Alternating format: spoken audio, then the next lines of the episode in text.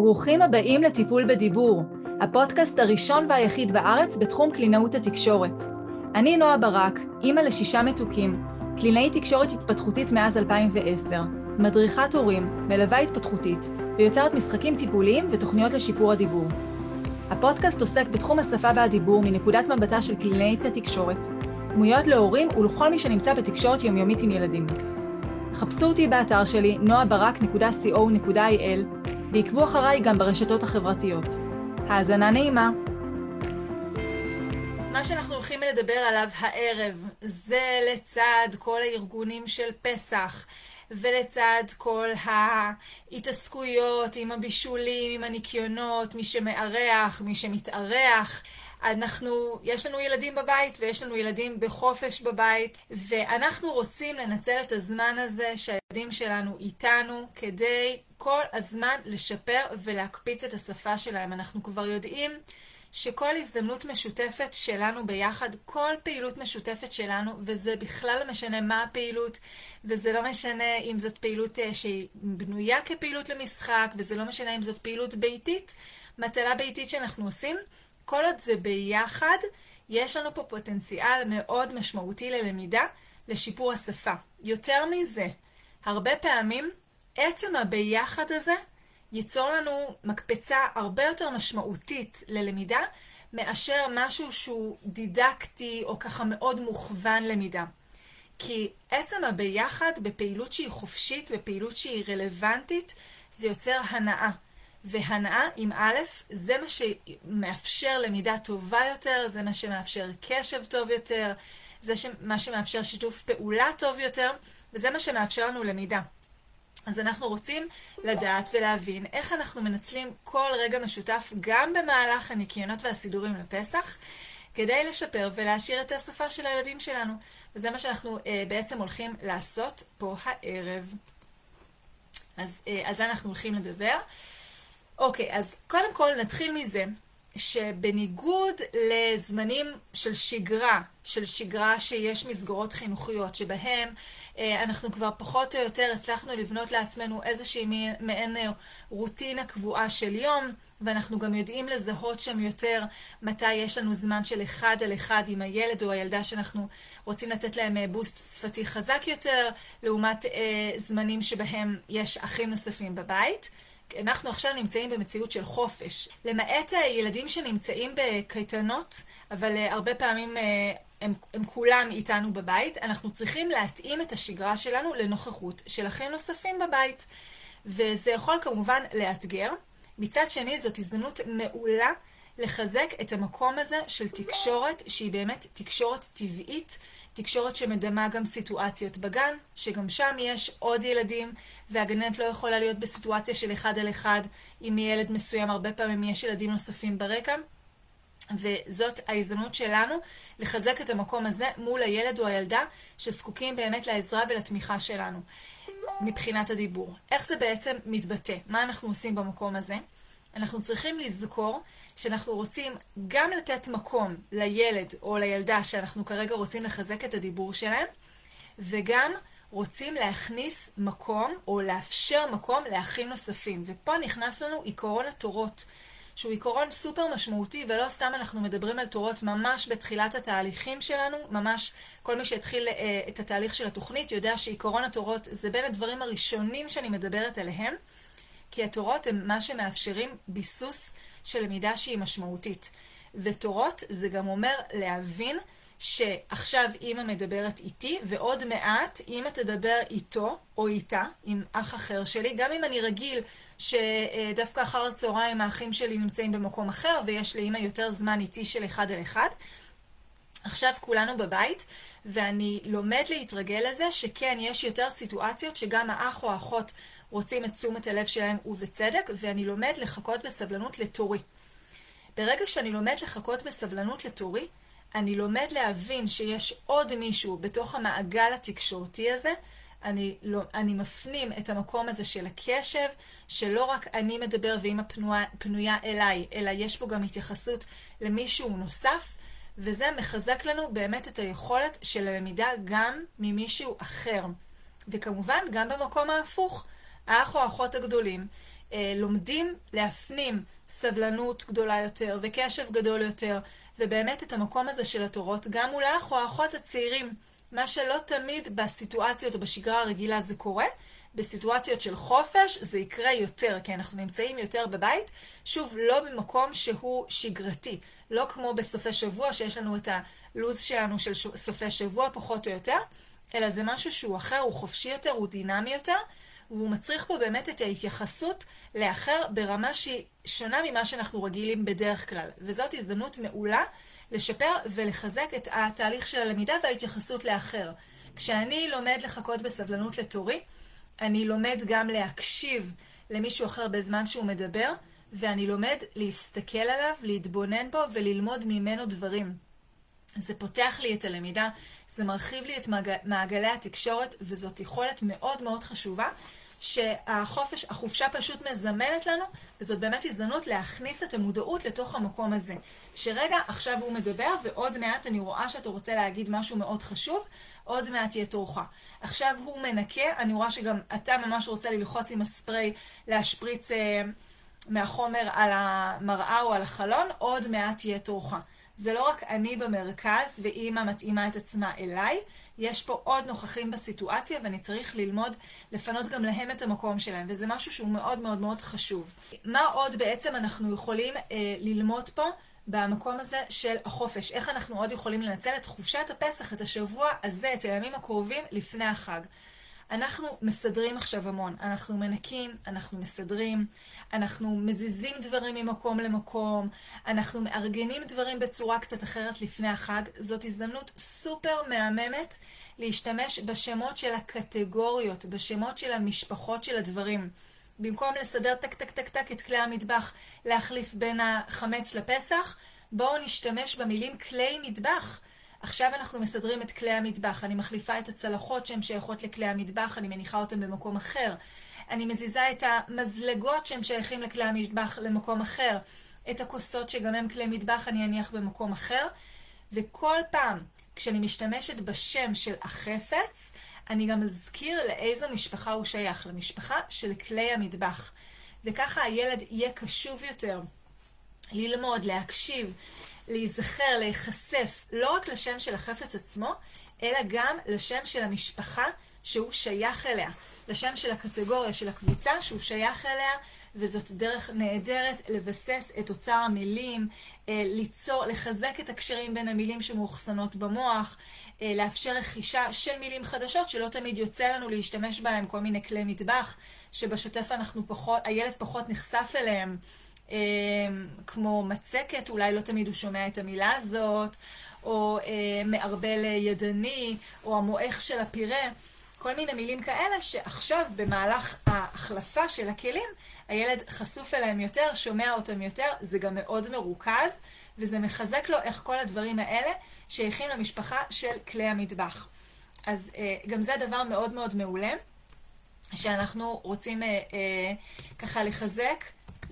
בעצם תוך כדי הארגונים הטבעיים שאנחנו מסדרים פה אה, לקראת החג.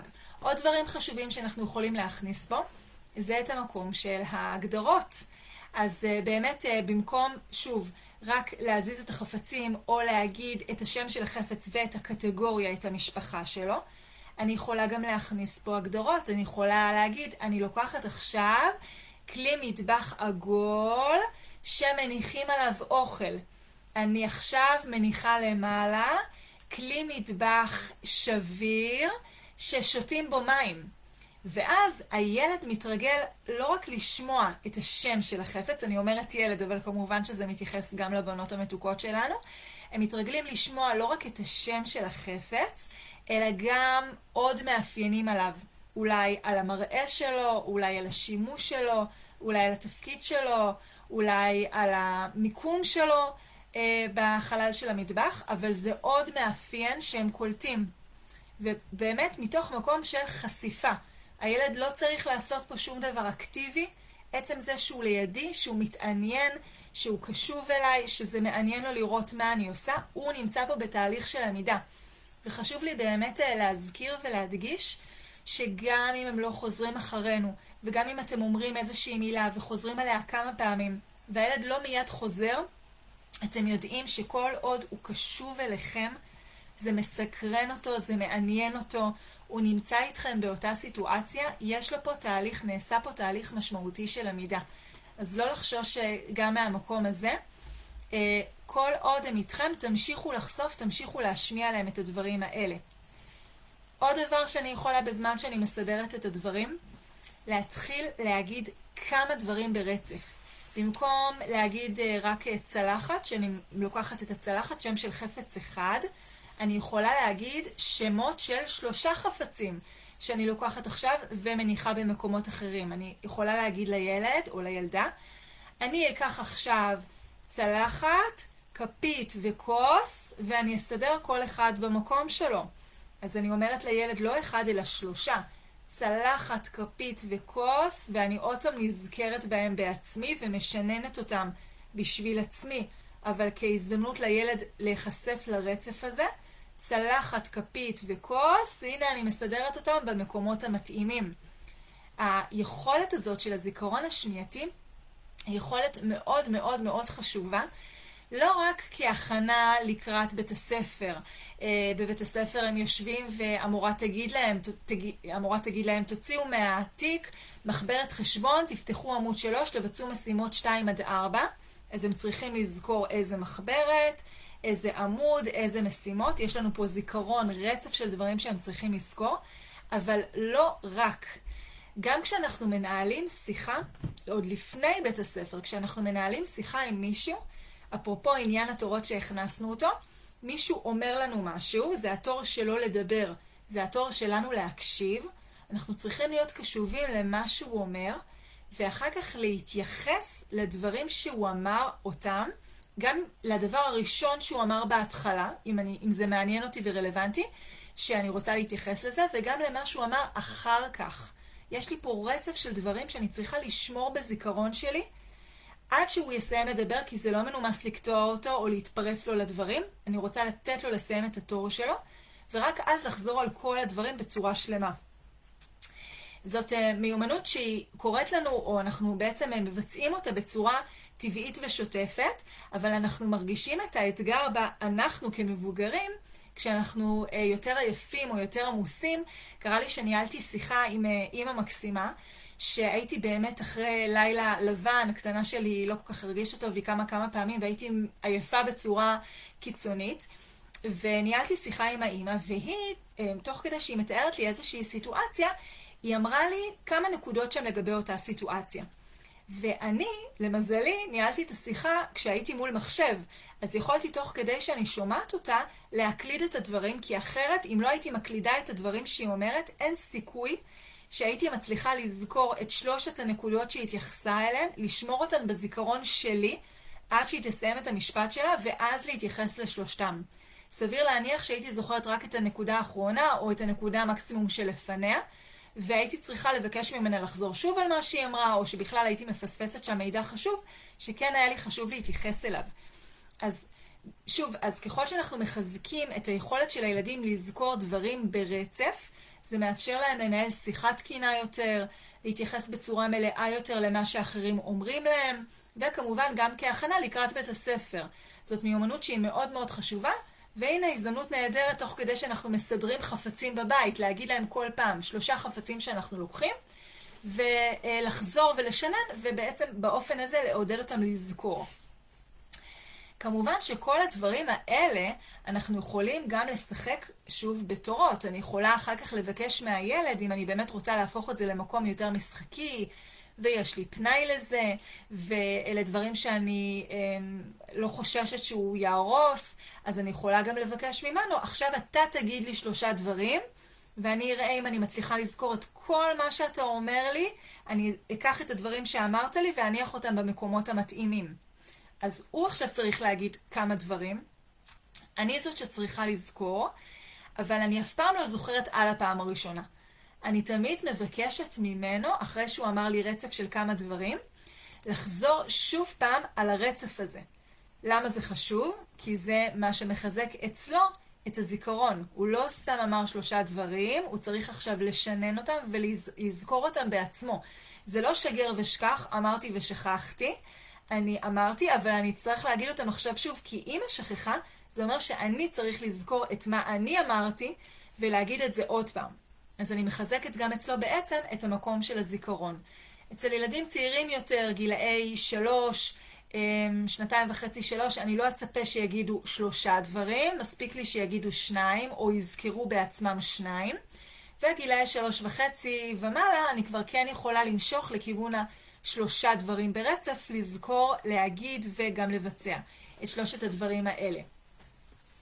אותו דבר אם אני מנקה, לא בהכרח משנה סדר של דברים, אם אני מנקה את הדברים, אז גם אז אני יכולה לבקש מהילד אה, להשתמש בהגדרות. תנקה חפץ שנראה ככה וככה, או עושים איתו ככה וככה, או משתמשים איתו באופן הזה והזה. אז עוד פעם, אני מבקשת מהילד לנקות משהו, אבל אני משתמשת פה במידע נוסף על אותו החפץ. אני לא אומרת ישר את המילה, את השם של החפץ עצמו, אלא אני מוסרת מידע נוסף על אותו החפץ, וככה אני מאתגרת את הילד, ואני אה, עוזרת לו לרכוש מאפיינים נוספים על אותו דבר. זה משפר לו את היכולת של הלמידה של אותה מילה ספציפית, את הזיכרון השמיעתי של כל המשפט שאמרתי, את ההבנה של השימוש באותו דבר, כלומר עוד מאפיינים שהוא קולט על אותו דבר, וכמובן את היכולת לארגן ולבנות משפט בצורה מסודרת, כי הוא שומע אותי בונה משפט בצורה מסודרת, חפץ שהוא בצבע, הוא עגול ובצבע לבן, אז הוא שמע אותי בונה משפט מסודר, הוא לומד מזה איך בונים משפט בצורה מסודרת. ו, וככה באמת הוא יכול לחזור ולהגיד את הדברים האלה בעצמו בצורה שהיא נכונה ותקינה. עוד דבר שאני יכולה לעשות תוך כדי, בין אם זה באמת במקום הזה של הלנקות, זה נכנס לנו בצורה מאוד מאוד נוחה.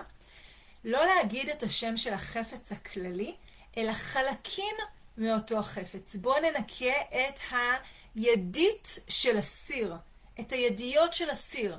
אז אני מכניסה פה את המילה ידיות. זאת מילה שאנחנו לא תמיד משתמשים בה בהקשר של סיר, וכאן יש לי הזדמנות לחשוף את הילד למילה, לחלק מתוך השלם.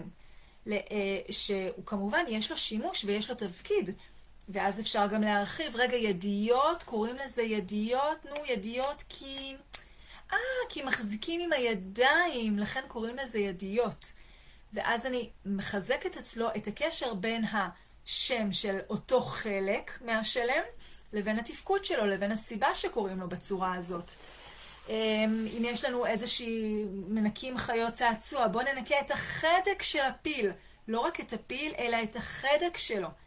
אוקיי? אני יכולה גם לבקש מהילד לנקות את הזנב של הפיל.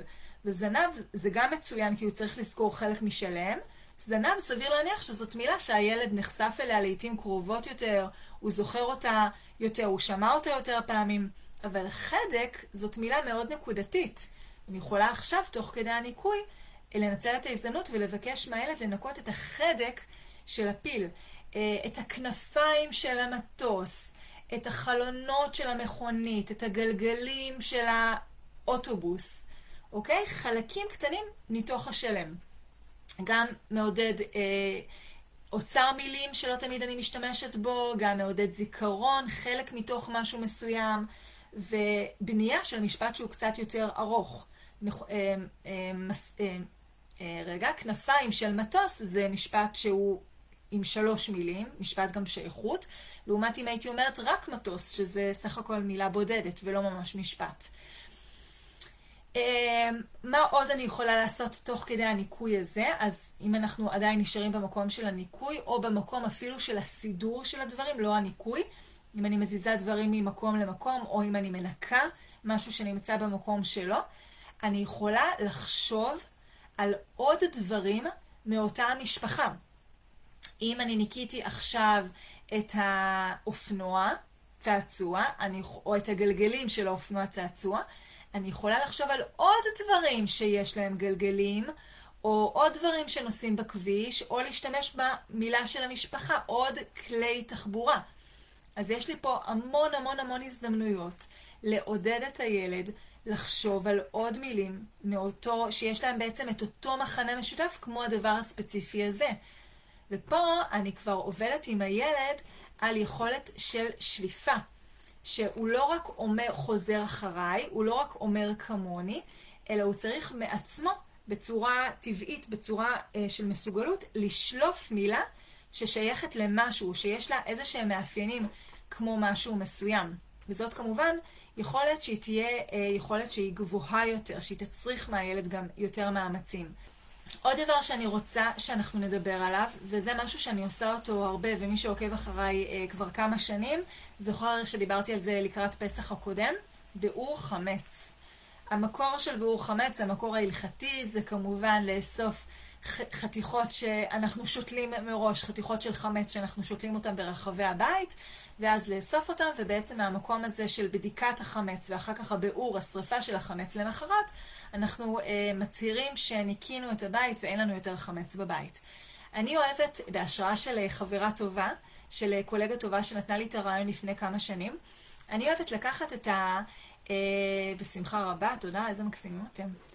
אה, אני אוהבת לקחת את המקום הזה של בדיקת החמץ למקום כמובן של מילים, ואפילו מילים שליליות.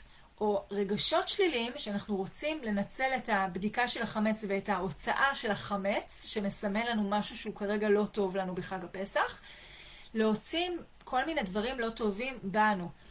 ואז, אחרי שאנחנו בעצם אה, בערב אנחנו אה, אוספים את כל חתיכות החמץ בבדיקת החמץ, אנחנו יושבים, אני והילדים, וכשהם היו קטנים, אז אה, הם לא כתבו והם אמרו לי דברים, ואני כתבתי, כשהם היו ממש קטנטנים וגם לא יכלו ממש להגיד, אז הם ציירו, אבל הרעיון הוא לתת לכל אחד חתיכות של דף, ועל כל חתיכה של דף, או לכתוב, או לצייר, או להגיד לנו מה לכתוב, משהו לא טוב, לא טוב, שאנחנו רוצים להעיף. זה יכול להיות הרגשה לא נעימה. וזאת הזדמנות נהדרת להרחיב על המקום של הרגשות, הרגשות השליליים, לא רגשות חיוביים, כי שמחה ואושר זה משהו טוב ואנחנו רוצים להשאיר אצלנו. אז אנחנו צריכים גם לעשות את ההבחנה בין רגע שהוא חיובי לרגע שהוא שלילי. אבל כעס, עצבנות, בהלה, עייפות, פחד, חרדה, תשישות, אה, אה, ייאוש, כל מיני מילים כאלה, זאת הזדמנות מעולה לחשוף את הילד למילים שהן שליליות, רגשות שהן שליליים, ובאמת להרחיב מתוך המקום הזה. כל מיני דברים לא טובים, זה יכול להיות דברים של רגש, זה יכול להיות מעשים, פעולות לא טובות שאנחנו עושים לאורך השנה ואנחנו רוצים להעיף את זה, צעקות, אני לא רוצה שיהיה לנו צעקות בבית, מכות, אני לא רוצה שנרביץ אחד לשני כשאנחנו כועסים, אמ, משיכות, נשיכות, אמ, כל מיני דברים כאלה, דברים לא טובים שאנחנו, שקורים לנו בבית, ואנחנו יכולים לכתוב אותם ממש על דף, ושוב, ילדים צעירים אז הם לא יכתבו, הם יגידו לנו ואנחנו נכתוב, ואם הם ממש קטנטנים וגם קשה להם להגיד את זה בעצמם, אז אנחנו יכולים לאפשר להם לצייר, בוא תצייר פה משהו שלא לא טוב, משהו לא טוב שאנחנו אחר כך נזרוק אותו לפח. אז זה באמת מחדד, זה לא סתם לצייר, זה לא סתם להגיד מילים, זה לא סתם לדבר על רגשות או על מעשים, זה דווקא לברור מתוך זה את המקום השלילי. וכשהם מתחילים לדבר והם מתחילים לשתף, זה פשוט מדהים לשמוע איך הם מנצלים את הפעילות הזאת להזדמנות לחשוף לנו, בפנינו, כל מיני דברים שלא תמיד הכרנו, כל מיני דברים שקרו בגן ואפילו לא ידענו עליהם, כל מיני רגשות שלהם שאנחנו לא, לא הכרנו עד הסוף, אה, דברים שקרו בבית ולא ייחסנו להם חשיבות ועכשיו זאת הזדמנות מבחינתם לדבר עליהם.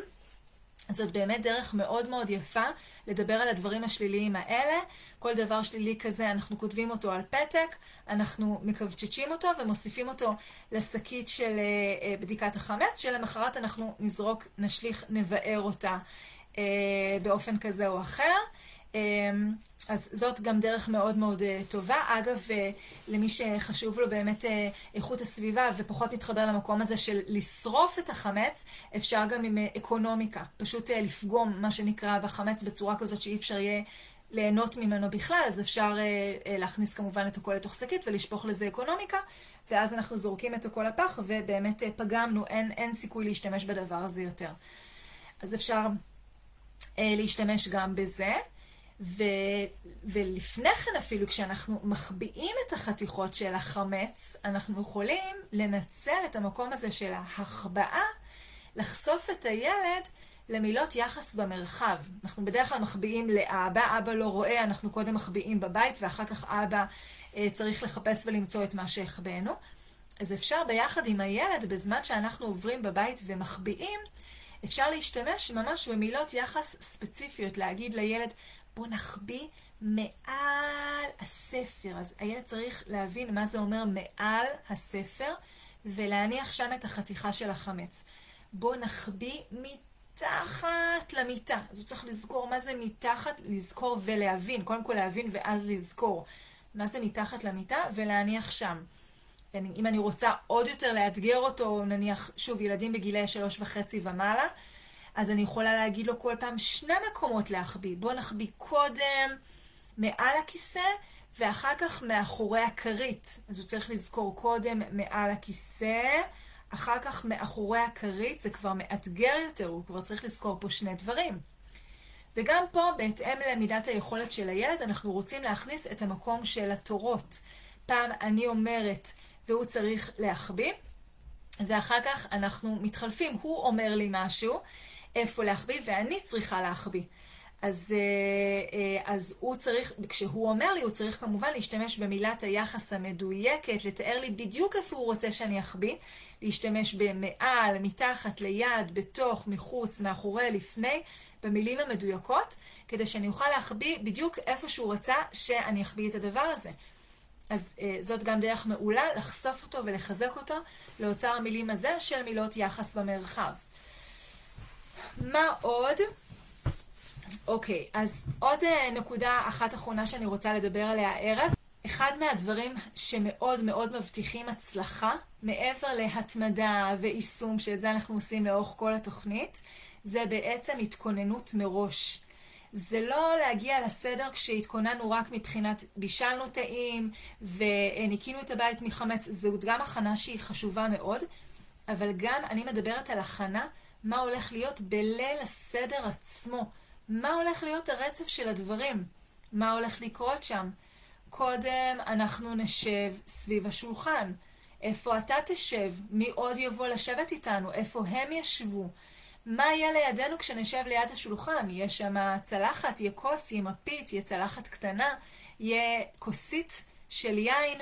מה הולך לקרות שם? מאוד מאוד חשוב לדבר על הדברים האלה מראש, שילד לא יגיע מופתע, כדי שבאמת יוכל להכין את עצמו והדברים יהיו, מוכרים לו יותר ברגע שהוא יפגוש אותם, כי הוא כבר, חשפנו אותו לזה לפני כן, אז איפה תשב? מי יישב לידך? מה יקרה? בהתחלה אנחנו נקרא קצת בהגדה. ואחר כך אנחנו נשתה קצת יין, ואז אנחנו נלך לשטוף ידיים, ואז אנחנו עוד קצת אה, נאכל דברים מיוחדים, נאכל דברים שיש פה מתוך הצלחת. ואז אולי אתה תשאיר את מה נשתנה, אולי תהיה איזושהי הצגה קטנה. ממש לדבר עם הילד על הרצף. שוב, כל ילד והגיל שלו והרמה השפתית שלו, לפי כמה ארוך הוא יכול לזכור את הרצף, אבל אפילו אם נתאר בקווים כלליים, ולא ניכנס ממש לפירוט מאוד מאוד מדויק, אבל כן נחשוף אותו לזה שיש גם דיבורים, ויהיה גם לאכול, ויהיה גם לשטוף ידיים, ויהיה גם לשתות מהכוס, ויהיה גם אולי הצגה, ויהיה גם שירים. יש פה הרבה דברים שכשיגיע ליל הסדר, יהיה לו קל יותר לעכל אותם, יהיה לו קל יותר לשתף שם פעולה, להתמודד עם זה, לחכות בסבלנות עד שיגיע משהו אחר שהוא רוצה אותו, כי כבר חשפנו אותו מראש ותרגלנו אותו והסברנו לו, שיש פה כמה דברים בתוך ליל הסדר שהולכים להתרחש. ואז באמת יהיה לו הרבה יותר קל לשתף פעולה ו, אה, אה, ולהתערם מתוך ליל הסדר ולא להתעייף ולא לאבד סבלנות מהר. אה, שוב, אנחנו מנצלים את ליל הסדר והוא באמת בנוי להפעלה של הרבה חושים, גם חוש הראייה, יש לנו פה מאכלים מיוחדים שבדרך כלל אין אותם. חוש השמיעה, אנחנו אומרים דברים מתוך ההגדה, מספרים דברים, אנחנו שרים דברים, שרים שירים, אנחנו מפעילים פה את חוש השמיעה. חוש הטעם וחוש הריח, אנחנו אוכלים, אנחנו מריחים, אנחנו משלבים פה מאכלים תוך כדי, חוש המגע, אני נוגעת בכל מיני מרקמים, בכל מיני מאכלים. כל הדברים האלה מחזקים ומשפרים ומעודדים את הלמידה.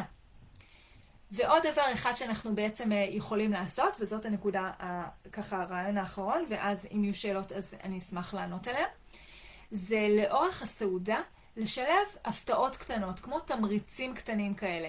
אם אה, מגיע אה, איזשהו חלק שמדברים על יציאת מצרים, אז אולי להוציא בובות שהכנו מראש, בובות פליימוביל, אה, להוציא אותן מאיזושהי שקית שהכנו, וממש להדגים איך הבובות האלה יוצאות ממצרים וחוצות את ים סוף. אם יש איזשהו חלק של שיר, אז אולי חוץ מלשיר גם אפשר מראש להכין איזשהו ציור שציירנו, ש... שציירנו בהתאם לאותו שיר, ואנחנו מציגים אותו בפני אחרים, ואנחנו מראים להם, ואנחנו מקבלים פה איזשהו מקום של העצמה, ובאמת חיזוק הביטחון העצמי. הקסם בליל הסדר זה שזה אירוע שנועד בראש ובראשונה לילדים. המטרה היא שהילדים, לספר להם, והגלת לבנך ובבתך, אוקיי? לספר לילדים את סדר יציאת מצרים.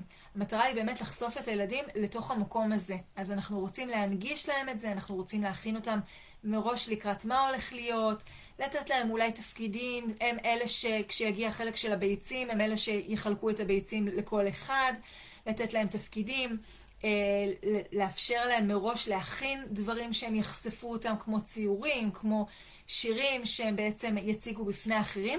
וכל הדברים האלה שומרים על הילדים ערניים, פעלתניים, משתפי פעולה, בתוך אה, ליל הסדר, וכמובן גם מאוד מאוד מעצימים ומחזקים את המקום שלהם בתוך ליל הסדר. ואני באמת אאחל לכולכם שיהיה לכם המשך הכנות נעימות, ושהחופש הזה יעבור באמת בצורה מהנה ובצורה מעצימה ובצורה מקדמת עם הילדים. ושיהיה לכולם חג שמח, ותנצלו את הזמן המשפחתי הזה לטיולים ולביחד, ולגיבושים משפחתיים, ולתרומה ולהתפתחות. וזהו, ואנחנו נמשיך uh, להשתמע. תודה שהאזנתם לעוד פרק בפודקאסט טיפול בדיבור. רוצים לעזור לילדים שלכם לדבר טוב יותר כבר עכשיו? שילחו הודעה לנייד 050-769-4841 ואולי נדבר בקרוב.